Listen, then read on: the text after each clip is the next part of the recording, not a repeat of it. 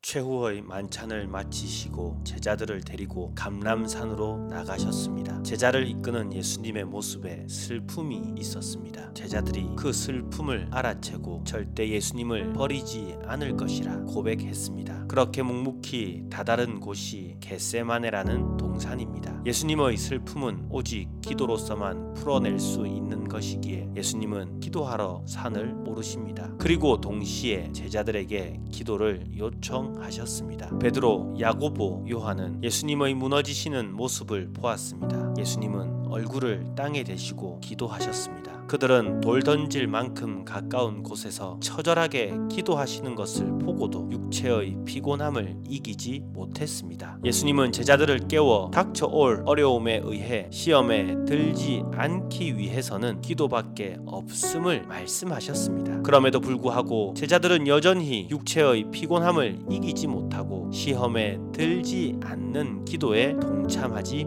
못했습니다. 예수님은 세 번의 기도를 거쳐 창조의 하나님께서 계획하신 뜻 아버지의 원대로 되는 것이 가장 좋은 것임을 인정하셨습니다. 큰 고민과 깊은 슬픔을 감내하고 성부 하나님의 뜻대로 행하는 것이 더 좋은 것이기 때문입니다. 여기서 우리는 질문할 수 있습니다. 삼위 하나님이신 성자 예수님께서 이런 모습을 보이시는 것이 자연스러운가? 오히려 예수님께서 이러한 모습을 보이심으로 우리는 뱀의 머리를 상하게 하는 죄의 모든 것을 허무시는 하나님 약속하신 여자의 후손 되시는 이가 바로 예수님이심을 더욱 명확하게 믿을 수 있습니다. 성육신 하신 예수님은 완전한 삼위 하나님이시자 완전한 사람이셨습니다. 그래서 예수님의 고민은 당연한 것입니다. 죄 없으신 이가 죽으셔야 했기에 그 슬픔은 세상 어느 슬픔보다 깊은 것이어야 했습니다. 예수님의 고민은 어떤 고민보다 큰 고민이셨고 그 기도의 간절함은 땀이 핏방울이 될 정도로 간절한 것이었습니다. 우리는 십자가를 감내하시는 예수님의 고민과 슬픔의 작은 부분이라도 이해하기 힘들 것입니다. 곁에 있던 제자들조차도 이해하지 못해 육신의 피곤함에 취해 잠든 것을 보고 알 수 있습니다.